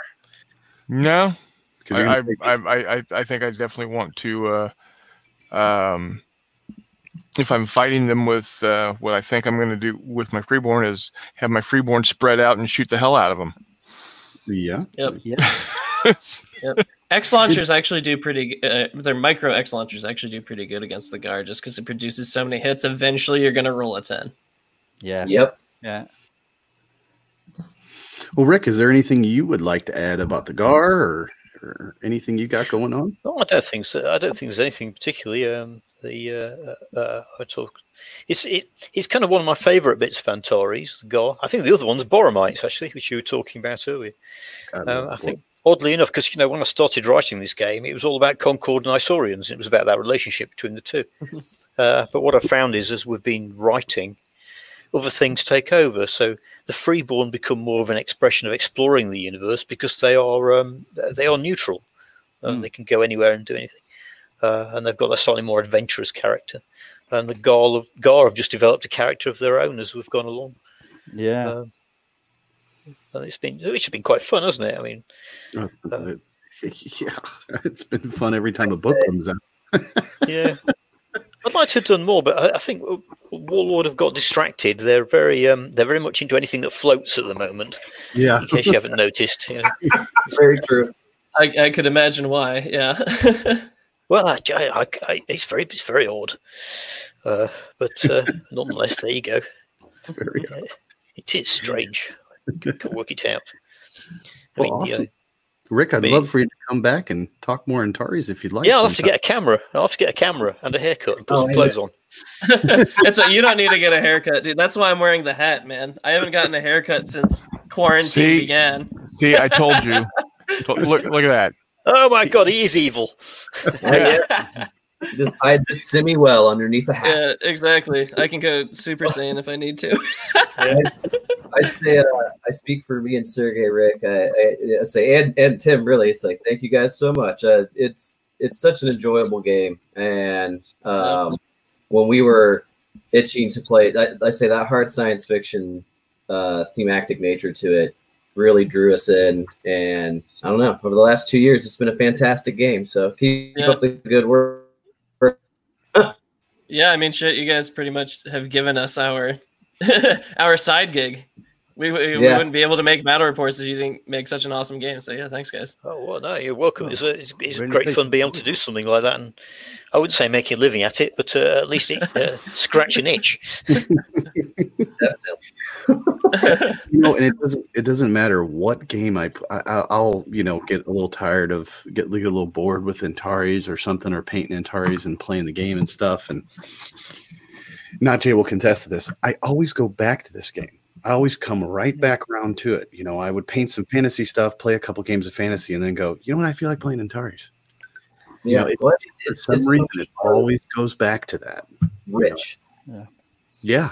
Well, it's it's nice that a play, the the gameplay actually um, sort of engages anyone in that way. So that's one of, one of the things that's we're really here for. As Rick said, it's great fun to actually produce things which people enjoy.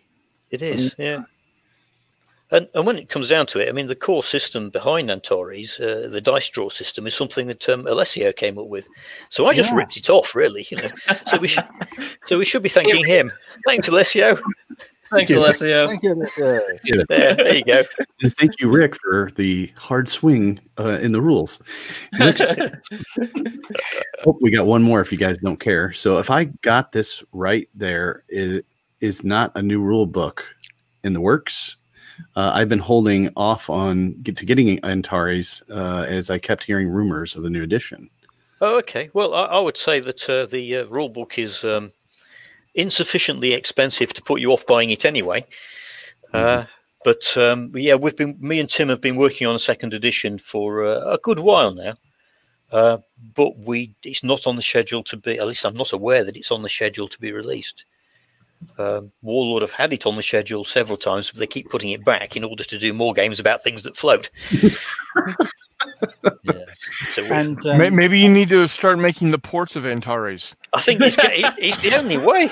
It's the only way we're actually going to get it out. Yeah. A, a, a gar crabbing vessel. Yes. To be honest, guys, to be honest, guys, I would really, really like to see a starship game f- with all of the different, Oh, I you know, play st- that. starships of all of the That's- different yeah, uh, I would- well, various factions. Funny you should say that. You'll have to get Tim back and have him talk to you about his uh, plans to do a Starship game for Antares. Oh my god, yeah, I would play that in a heartbeat. I will absolutely Yeah. playtest that to death for you. Yeah, Yeah. we'll feature that on the channel like every day. It's they are my Oh, they are my thing. I really like spaceship games. I've just bought um, Red Alert, uh, the uh, Richard uh, Richard Borg. Uh, c- Mhm. And Oh, uh, it, if if it's uh, if it's a uh, Command and Colors game, my brother's got it, so Yeah. we've been playing it quite a bit. Also, Yeah. Man, the questions are coming now. right? just Will the old expansions be compatible with the upcoming edition? Uh, yes, I think that's the case. Uh, we we were quite careful about that. Um, I think some of the the new arm the new army list is a slightly different format and might not quite be uh, compatible with the existing army list. But uh, Yeah, all the background, all the backgrounds Yeah. certainly compatible in the new new edition, and to be honest, most a lot of the rules are compatible with the new edition as well. Yes. Um, you know, but as I say, the new editions, it, it, there's no plan for it to be out this year, is there? no, And I'm and, I- and I'm not aware that it's on the schedule for next year, which it would be if it was if it's going to be released. The studio yeah. haven't started work on it yet. It's all them damn boats. It's all Yeah. them damn boats. It's, uh, it- the the uh, I mean, me and me and Tim have been working on it, and we've got the manuscript pretty much polished up. Yeah. Uh, there's not, you know, and it's been that way for a good while, isn't it? So Mm. it, yeah, it's the coronavirus. Really, I have to say here, I know, and I know it sounds like a standard solution, but standard excuse, but the coronavirus really scuppered the release scuppered uh, boats at sea. um, it it just Every- made so many put so many obstacles in the way. Yeah. Um, Well, the, stu- the studio's not worked at all. They've been furloughed. yeah, absolutely. Uh, I'm still furloughed at the moment, so I say I work in the restaurant industry, so I I feel your pain. It is it is yeah. it affects many many aspects of business. Yeah, Mm. yeah, um, we we haven't you know, and I think Warlords weathered the lock, the um, lockdown quite well because, well, the reason why Games Workshop is doing so well at the moment, Mhm. um, you know, people have said, well, it gives me a chance to paint up an army. Oh, Yep. I need some more. Um, so I think Yeah. we've done quite well from that perspective. But obviously, there's still loads of retailers who we don't know how they're going to survive. The the poor blighters have, I think, probably struggled a bit during the lockdown. So we have to see what happens before we go anywhere else. If that makes sense. Yeah. So it all makes it all a bit unpredictable, doesn't it? Yeah. Yeah. So I think the, the long and the short of this is uh, I wouldn't wait for the second edition. You should, No. no. It's well worth getting the existing one because you will have the opportunity to play quite a bit. Before of the second- Antares before the second edition comes out. If you are Yeah. getting that rule book, I would definitely recommend getting the uh, uh, Strike on Karak 9 uh, and buying it from Warlord's website because we just talked to Warlords about this. And if you buy it from their website, it's very likely that it'll come with the hardback rule book. So Mm-hmm. you're paying 50 bucks for like 150 bucks worth of stuff and use our affiliate link over on our channel. so Oh the my tabletop warlords get a small commission. Yay! I like this.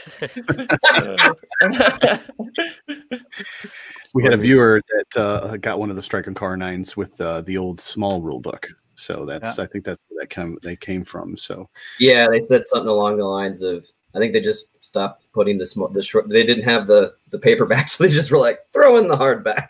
yeah. So if you order it, so if you're buying it from like a, a, a brick and mortar store, weigh it in your hands because it might be the old edition. To support local. oh, absolutely, yeah. Support your your FLG. But, uh, that that that big rule book, I have two or three of them, and I will tell you that I can't find the other two. I've got the one. there's so much fluff in there. There's so much background in there alone that it'd be worth it. So Yeah, Oh, there's there's an awful lot of background in it, and we've we've tried to keep a fair amount of background even in the second edition as well. And, and Rick's expanded some of the um the, background, the timeline as well. It's yeah, there we go.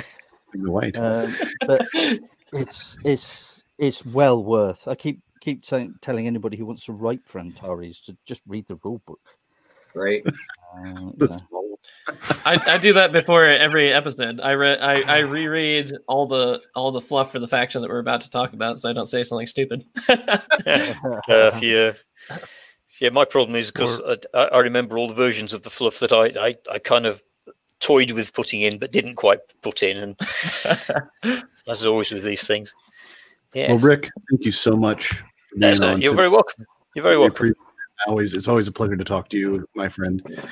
Tim, you as well, sir. Uh, keep writing. It uh, what you write is amazing. Your stories, uh, the drone scourge story. I just reread that to the, this morning because I was just getting the rule books out, trying to find the Gar stuff, and I just reread it, and and it's totally brilliant. It's wonderful writing. It's good background material. Sergey, Kevin, thanks, guys. Always a pleasure for you guys being on. Nache, of Thanks course. for having us on. It's a pleasure. Noob. Not Jay. Thanks, man, for joining me as well. And thank you guys for Hi. listening. We got 17 people viewing right now and watching right now. So thank you guys uh, for sure for all the questions that you've put in there for for Rick and picking his brain. And we'll have Rick on back back on sometime and talk about mm, I don't know whatever Rick wants to talk about. you know, we'll let him pick. We'll let him choose. Really?